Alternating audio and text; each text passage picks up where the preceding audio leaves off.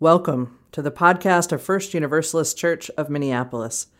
We are a welcoming and progressive Unitarian Universalist congregation, deeply committed to love and justice. To learn more, visit us online at firstuniversalistchurch.org.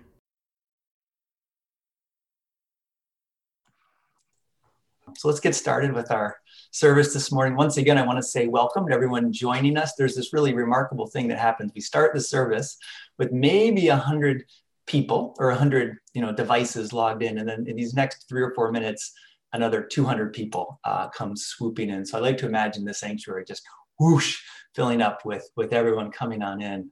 Uh, so welcome to your virtual pew and our online sanctuary. We're really glad you're with us this morning. A couple of things I want to remind you about for our service and time together. This Sunday, uh, we are taking a very special offering. It is our holiday giving recipient offering.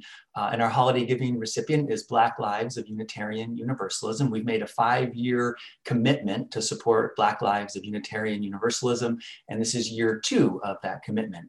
Many of you were worshiping with us just a few weeks ago on November 15th when you heard from Lena Gardner, Lena K. Gardner, the executive director of Black Lives of Unitarian Universalism, and you heard from some families who were reimagining the holidays and reimagining ways they might reduce their spending to then make a collective gift to Black Lives of Unitarian Universalism.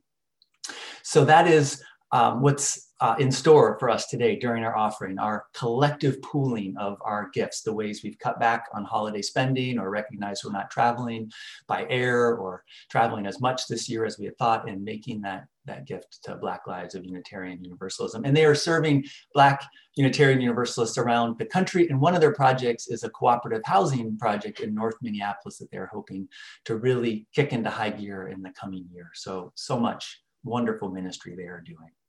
And so, friends, as we prepare our hearts and minds and bodies for this time of worship, for this time of slowing down,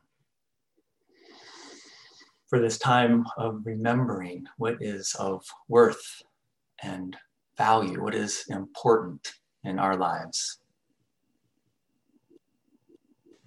So here we are, once together, reforming this community leaning into this space and this time together.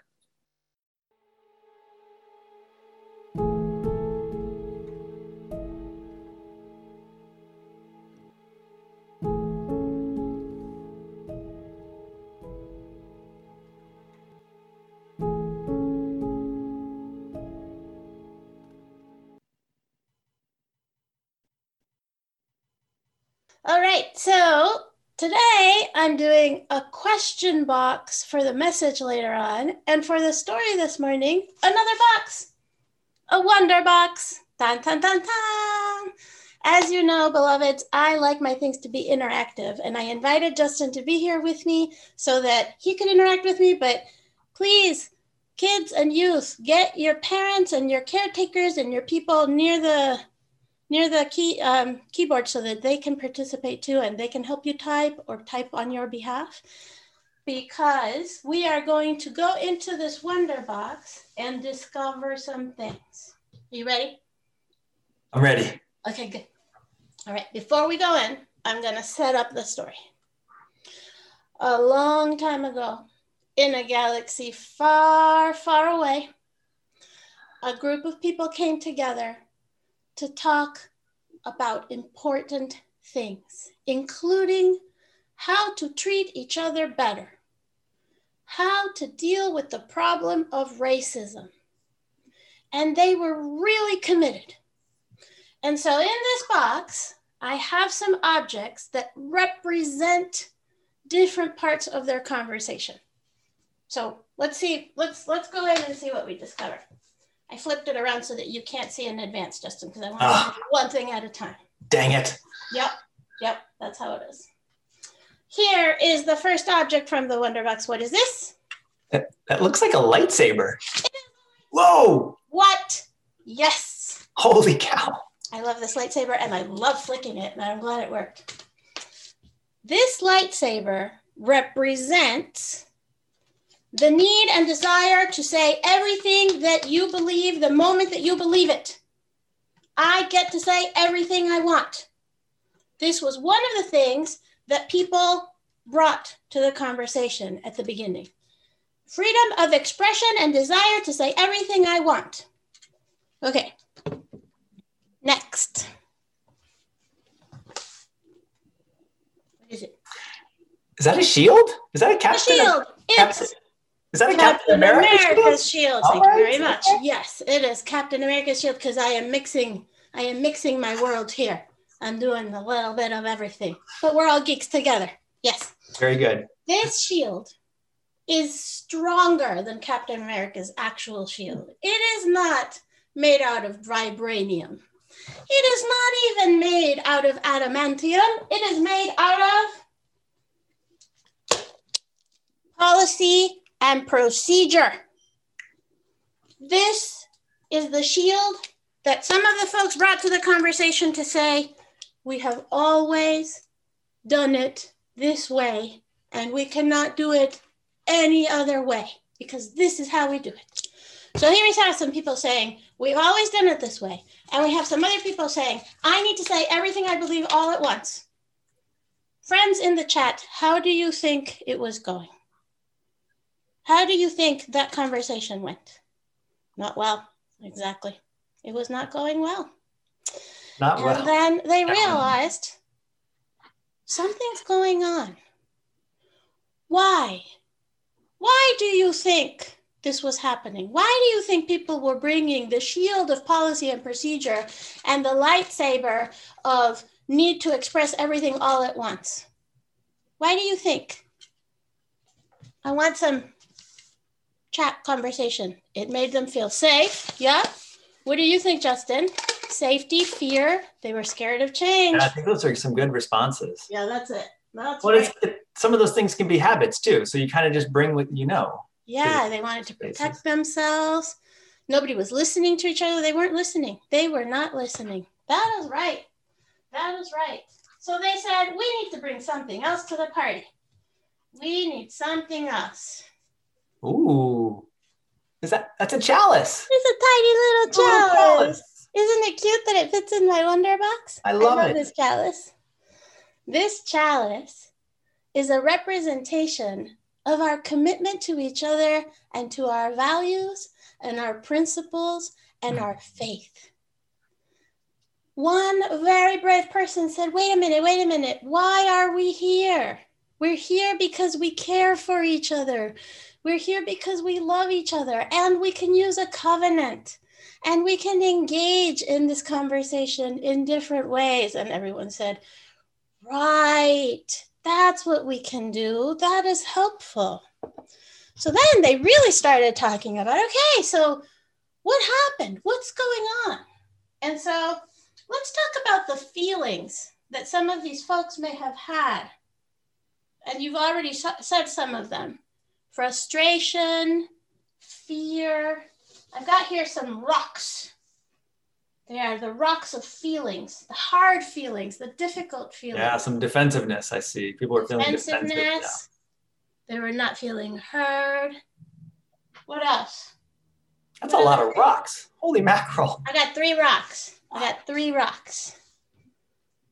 I want what I want when I want it. Yeah, that's not quite a feeling, but it's certainly a, a way of being in the world that doesn't really help. Yes, I agree. Hurt, Hmm. hurt. That's right. Yeah, thank you. Yeah. So, guess what? These are really interesting rocks because they have things inside them. How cool is that? So, we're going to call this rock the rock of fear. Fear. What what fears might might people be bringing, Justin? What would be their fears? Fear of change, fear of of Something. something shifting in their thinking or their lives, their habits. Um, Fear of not actually being safe in this place. Is this place really safe for me? Can I really say what I think? And it turns out, check this out. Come on. Ta-da. A snow. ooh, is that a Yeah. Isn't that cool? Wow. Yes. I made these out of foam. Yay. Oh, The snowflake represents we are all ourselves and only ourselves. And wherever we are on our journey is good and right. We need to make room for all of us to be in these conversations and to be gentle with each other. Individuality and the tenderness with which, like when you catch a snowflake, it's so wonderful, but you got to be tender with it, right? Yeah. Here is another rock. This rock is going to be the rock of anger. Anger because I've said these things a thousand times. Anger because these conversations never work. Anger because you don't get it. There's a lot of anger around conversations of racism. It's hard. Let's see what's inside. Do you have a guess? I don't know. I can't wait. A, a fence. A That's fence, a Lego fence. A Lego fence. This Lego fence represents good boundaries Hmm. and using our covenant to help hold each other. A fence can also hold us in, right? It can remind us of the container that we're creating. And sometimes a fence can be like, nope, that's not what we're doing here. And that's good. It's good to have boundaries, it's good to have containers for these conversations. This last rock, this is the rock of shame. This rock is the rock of I'm not good enough. Where I am on my journey is not good enough. I always say this wrong. I'm not a real person of color. I'm not like I'm not I'm not okay the way that I am. All kinds of different shame. Inside this rock we have a heart. A heart. A little heart. A heart made out of rose quartz actually. Hmm. Turns out that heart comes from the word cur, and there is a connection to the word courage. Hmm. Courage is about having heart, it's about being strong, it's about naming the truth and choosing to stay in relationship. Hmm. Having courage and having heart is a really important part of racism, of, of talking about racism and ending racism. And so then, my last thing, as these conversations happened, That's a big heart. A That's a really heart. big heart. It looks A like big a heart. soft, and plushy it's heart. really squishy. Yep, it's a little heart pillow. And it was such a relief for folks to realize that they could bring their hearts to the conversation and that they could be together and engage in real and true ways. And then the conversation really got started. Hmm. And that's the story today. Thank you, Justin, for being my audience for my Wonder Box. Thank you I appreciate you. wonder box. I can't wait to see what comes out of that next. Yeah, some other time there will be more wonder things in the Wonder Box. Thanks, Julika. Thank you, friend.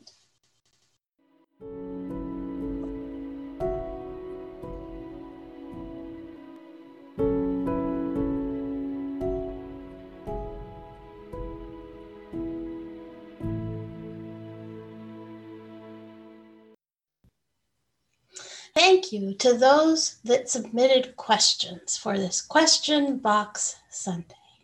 I am really excited to co create this message in dialogue with your questions.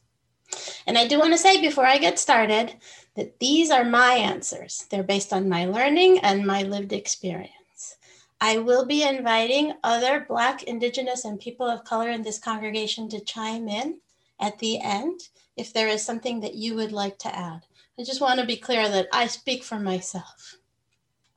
And the first question that I would like to answer is one that I did not receive, but one that I think you should know. And the question is why did we switch the chat settings? Because we just switched the chat settings. And we have set it up so that you can communicate with me and with Justin and with Jen and John, who are helping us lead this worship, and so that you cannot see each other's comments. Why?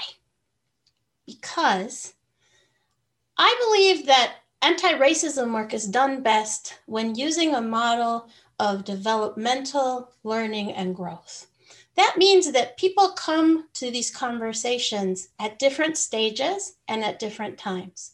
And one person's innocent question and desire to learn can actually be difficult or harmful for someone else. And this is the space where we want to reduce harm. Reducing harm is a very important part of doing anti racism work well. That is why we have made that change in the chat for now. And um, I do invite you to submit questions or reactions for us to see. I will let you know that I got plenty of questions. I'm going to try to get as many of them as I can. In fact, I need to start my timer to remind myself because this is a little extemporaneous. I'm not reading my answers, I'm just going to engage them.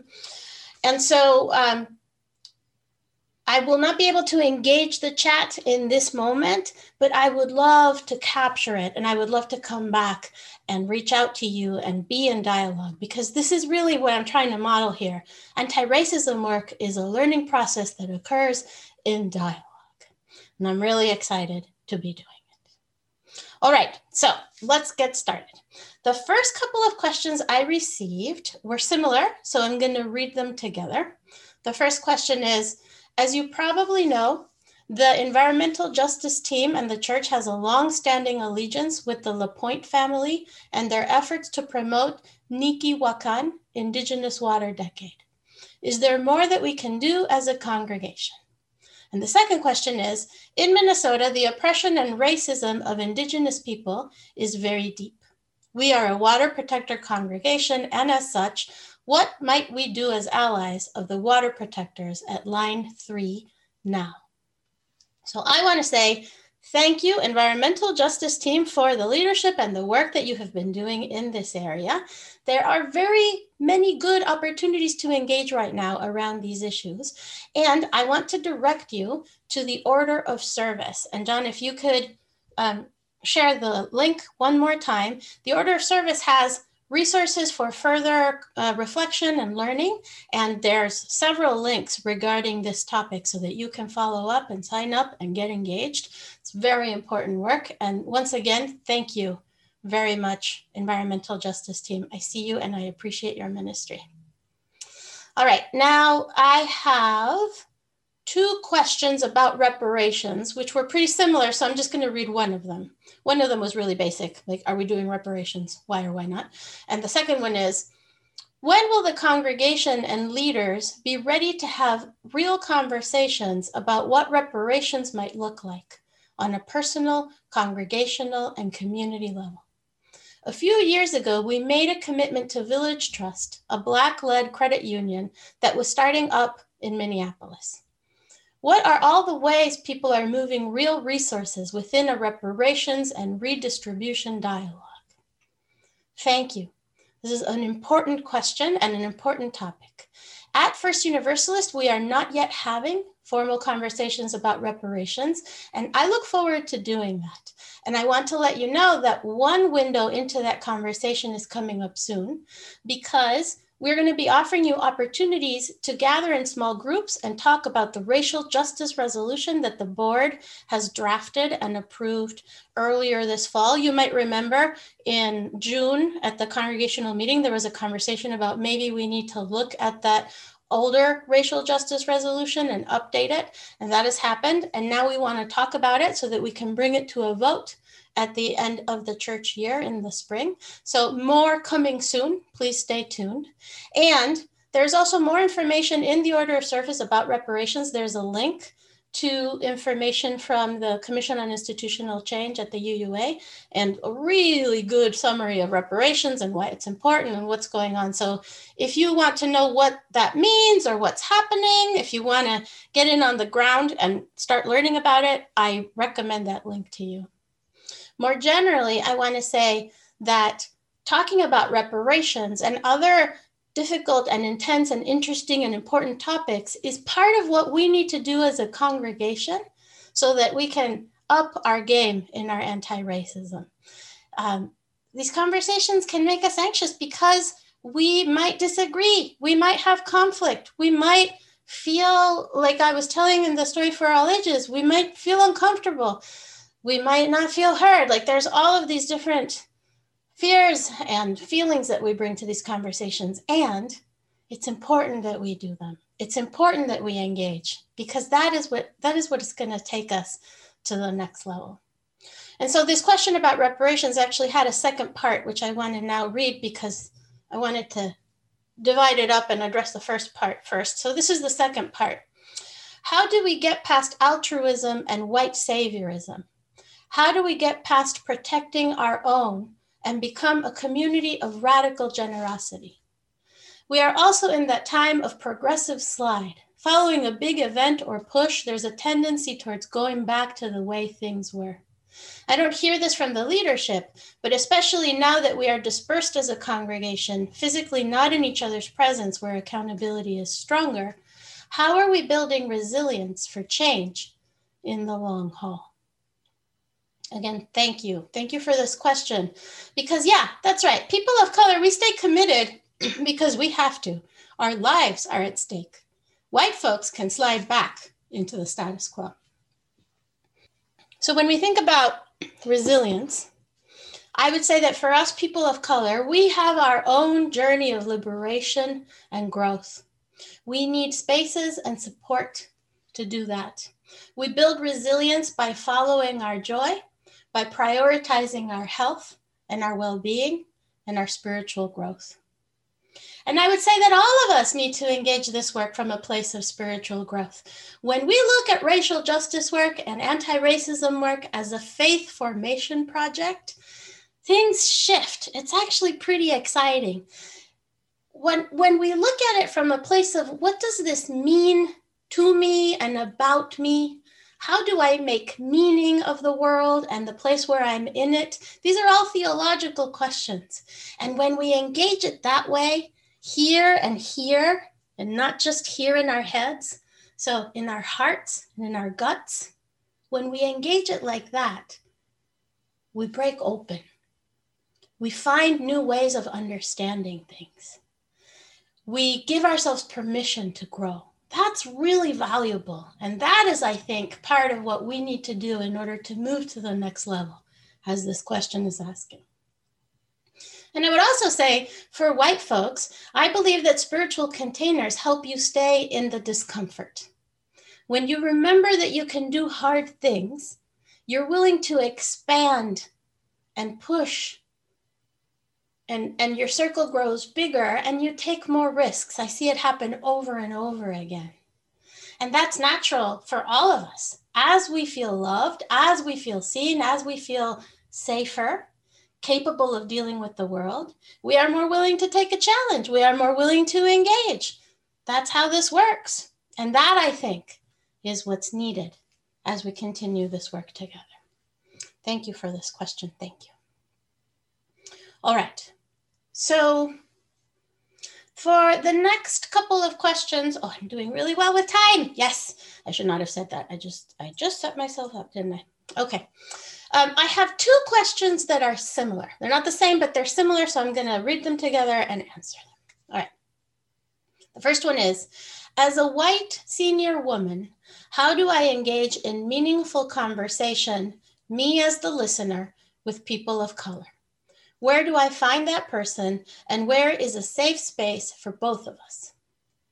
The second question is When I'm in church on Sunday mornings, or was pre pandemic, I interacted with so many lesbian friends and acquaintances that I simply interacted with them as individual women in all their complexity, rather than as women characterized primarily by their sexuality.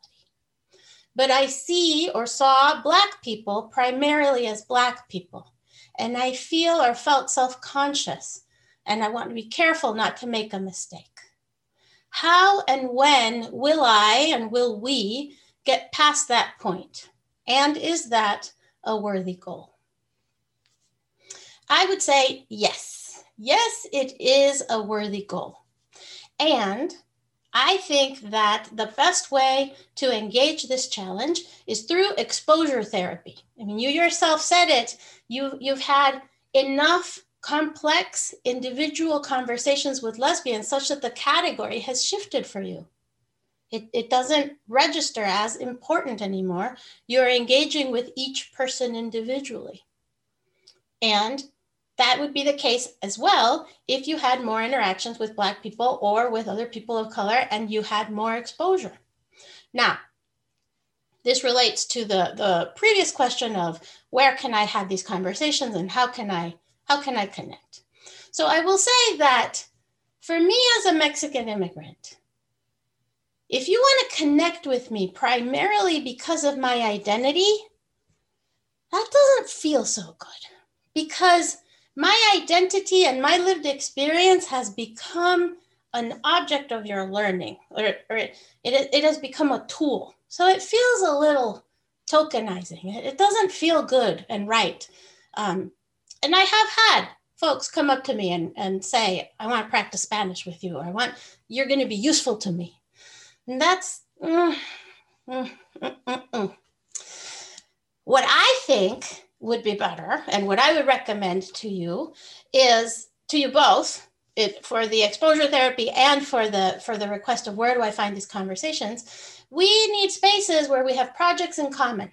And the project can be a social justice project. It can be something that we're doing together to make the world better, or it could be a quilting group or a crafting group or a book club or you know it doesn't matter but there's something else that brings us together in a multiracial space and we're focusing on that and then we get to know each other and then we become more complex people in each other's eyes and we understand where each person is coming from and I want to name something that's that's difficult about this. It's a little tricky.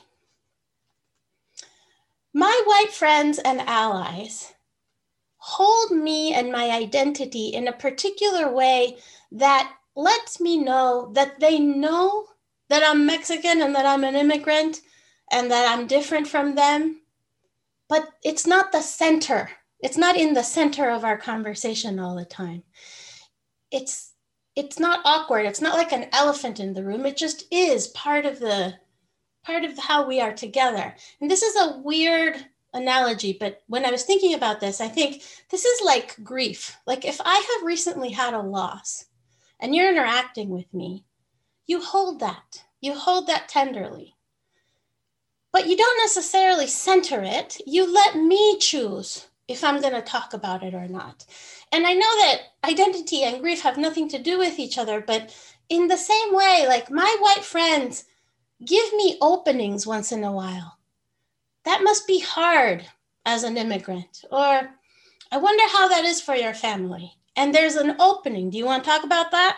And then sometimes I'm like, yeah, thank you. That is hard. And this is how it is for me, and blah, blah, blah even though my white friend doesn't have the lived experience, I can feel that they're making room for me and for my experience. And then other times I'm like, yeah, but then I move on because I don't really want to talk about it with white people and they respect that. They don't need to talk about it. So that that is the the thing that is helpful for me when I engage with white folks. And um, yeah, I think that's all I want to say about that. And the, the other thing I want to say is that I what I appreciate in both of these questions is that you're naming feelings. That this is awkward. That this is uh, difficult. That this is challenging. Yes, there's a lot of feelings and discomfort in this work because it's requiring us to go to the place of the things that we don't know that we don't know, and that is uncomfortable. But it's also the place of learning. So I invite you to lean into the discomfort and to continue to do it.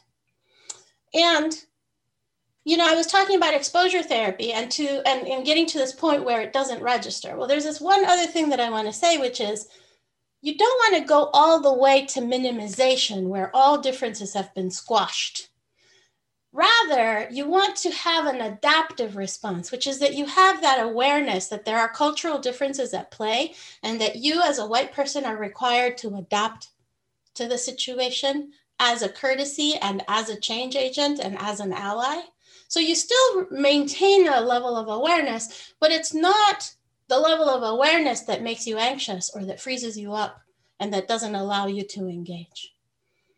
Um, and then the very last thing I want to say is there's a difference between multiracial space where people are working together and caucus space. So for white people, I'm going to invite you to please do not crash caucus space. Caucus space that is specifically set up for those of us who are people of color is sacred and very important space. Please honor it. So, all right, let me scroll down. Okay.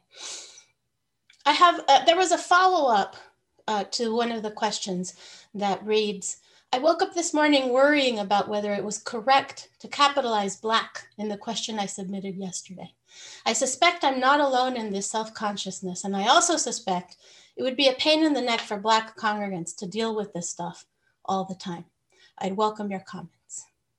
So, first of all, thank you again for naming the feeling. You woke up worried. You're worried that you're going to do this right or wrong. I mean, this matters. It takes emotional work to do this, and it's good to know it and to name it and to own it. So, thank you. And yes, we do capitalize B in black. And please see the order of service. There's a really good article there that explains more. And yes, it is exhausting. I mean, I'm not Black, so I don't even know how exhausting it is to be a Black person in America. I assume it is even more exhausting than it is to be a Mexican immigrant. And it's not a competition. But I will name that as a Mexican immigrant myself, I have had what I call the social hour pounce anytime that there is a racial justice conversation, people afterwards want to come talk to me and reassure me that they are good people or ask me some questions or engage with me because there's all this excitement. And that is why caucus space is valuable. And also, white caucus space is valuable because you can bring your questions and your anxiety and say, I feel really foolish about this feeling, help me. And then someone can say, Yes, I had that feeling too, and this is what I did. Because in white caucus space, folks who have been doing more of the work can help newer white people to the conversation come along, and it works really well. Speaking of caucus, I do want to say that today I am going to be spending my time with the Black, Indigenous, and People of Color Coffee Hour because centering the spiritual needs of people of color is another important value in a congregation that truly values anti racism. And so I'm going to practice what I'm preaching. But if you are interested in having a White Caucus conversation, I would be glad to join you at a future time. Um, I am one of few people of color who actually enjoys working with white people. We're still figuring out where that came from or why, but it's true. I really like doing anti racism with white people. And so if you are interested, there's an opportunity in the order of service to sign up and to say, yes, I would like to be in a conversation that would be a little more relaxed than this. So please sign up. I would love to have more conversations with you after that. And I want to give a heads up to the people of color in the congregation that I'm about to answer the last question. So now is a good time to start getting close to your keyboard if there's something that you want to add that I have not said yet. And I'll be glad to read your comments to the congregation. So the last question is, what is a new term that we can use other than defund the police to describe the changes coming to the Minneapolis Police Department. And so my answer to this question is with another question. When it comes to the topic of defunding the police, is this the best question that we could be asking? I don't think so. Now, whether to use the phrase defund the police or not is a topic that is currently being debated in Black communities. And so, what I want to say is those of us who are not Black need to stay in our lane. We need to let Black communities have that conversation and let them tell us the language of their liberation. So, let's follow their leadership. Let's stay in our lane, which is figuring out how do we actually change it so that Black bodies are less harmed by, by our criminal justice system, which isn't. And the other thing I want to name is for, for those of you who are white, here's another opportunity to notice how you are feeling. Because debates among white folks about this word or that word have always been a part of this work. Should we use the word anti racism? Should we be talking about what we're pro? Should we be using white supremacy culture when we're not actually in the KKK? Like, there's a lot of conversations about what's the best way to name things. And Unitarian Universalists in particular, we love our words and we love our sentences. And that's why covenanting can sometimes be so exhausting because of the way that we engage the wordsmithing. Whew. I believe that that is connected to an ethic of control. And that is a whole other sermon that I look forward to bringing to you in the future. Here's what matters to me Black people continue to be killed by the police. We cannot rest until that stops. That is where we need to put our energy. We need to stop the policing of Black and Brown bodies. We need to overhaul this so called criminal justice system. And I would like to bring your attention to the Los Angeles district attorney who just got sworn in and in the past few days has just been like, making changes like that. It's like, what? And there's an article in the order of service to learn more about it. I saw it in a Facebook feed and some of some of his tweets, and it was just like, wow, this is how we do this change. It's amazing. I get goosebumps just relating it to you. So I just want to invite us all to stay in the conversation, to stay in the discomfort, to stay in it as we are learning how to have these conversations.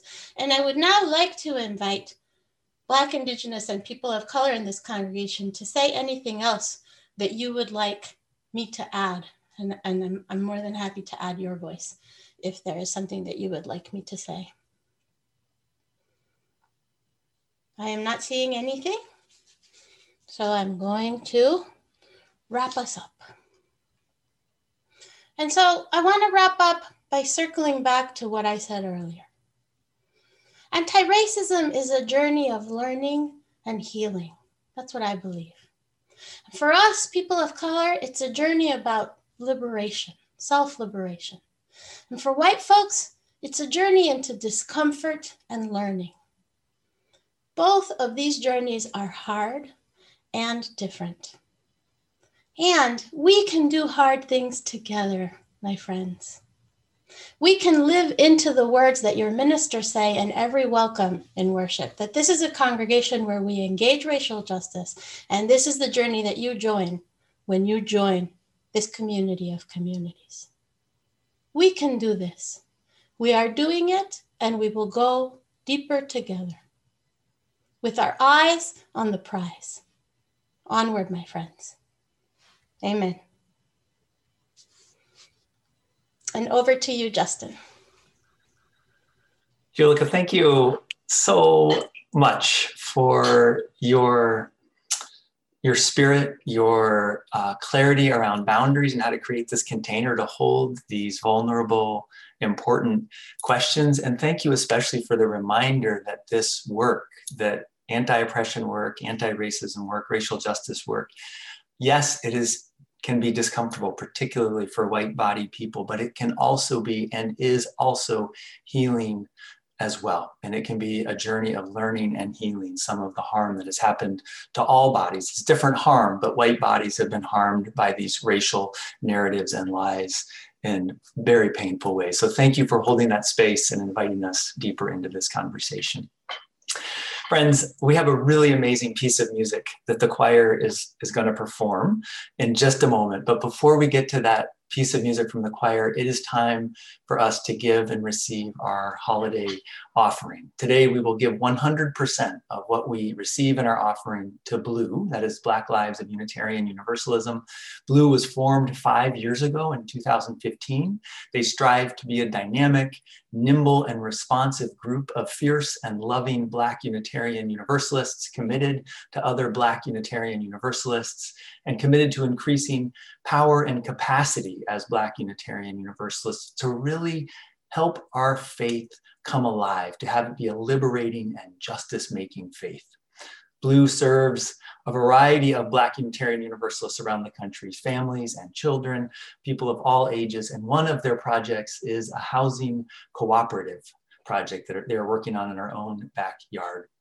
So it is really a joy to support BLUU this holiday season. We are delighted that they are our holiday giving recipient. You can see a number of ways to give on your screen uh, through text to give, through our website. You can send a, ch- a check to the church.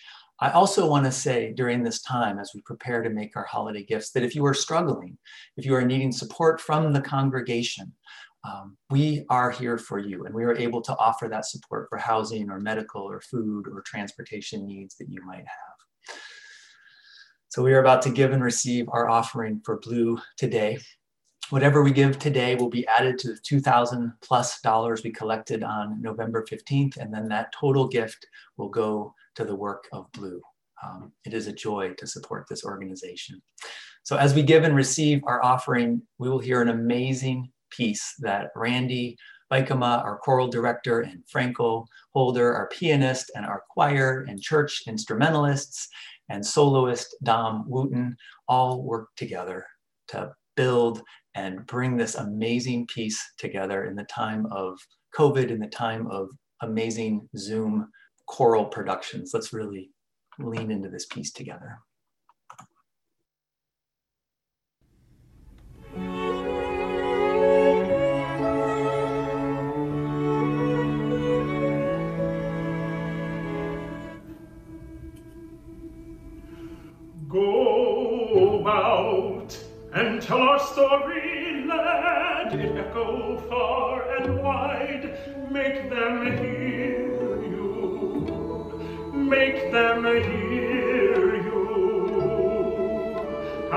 Justice was our battle land, how justice was denied. Make them hear you, make them hear you. And say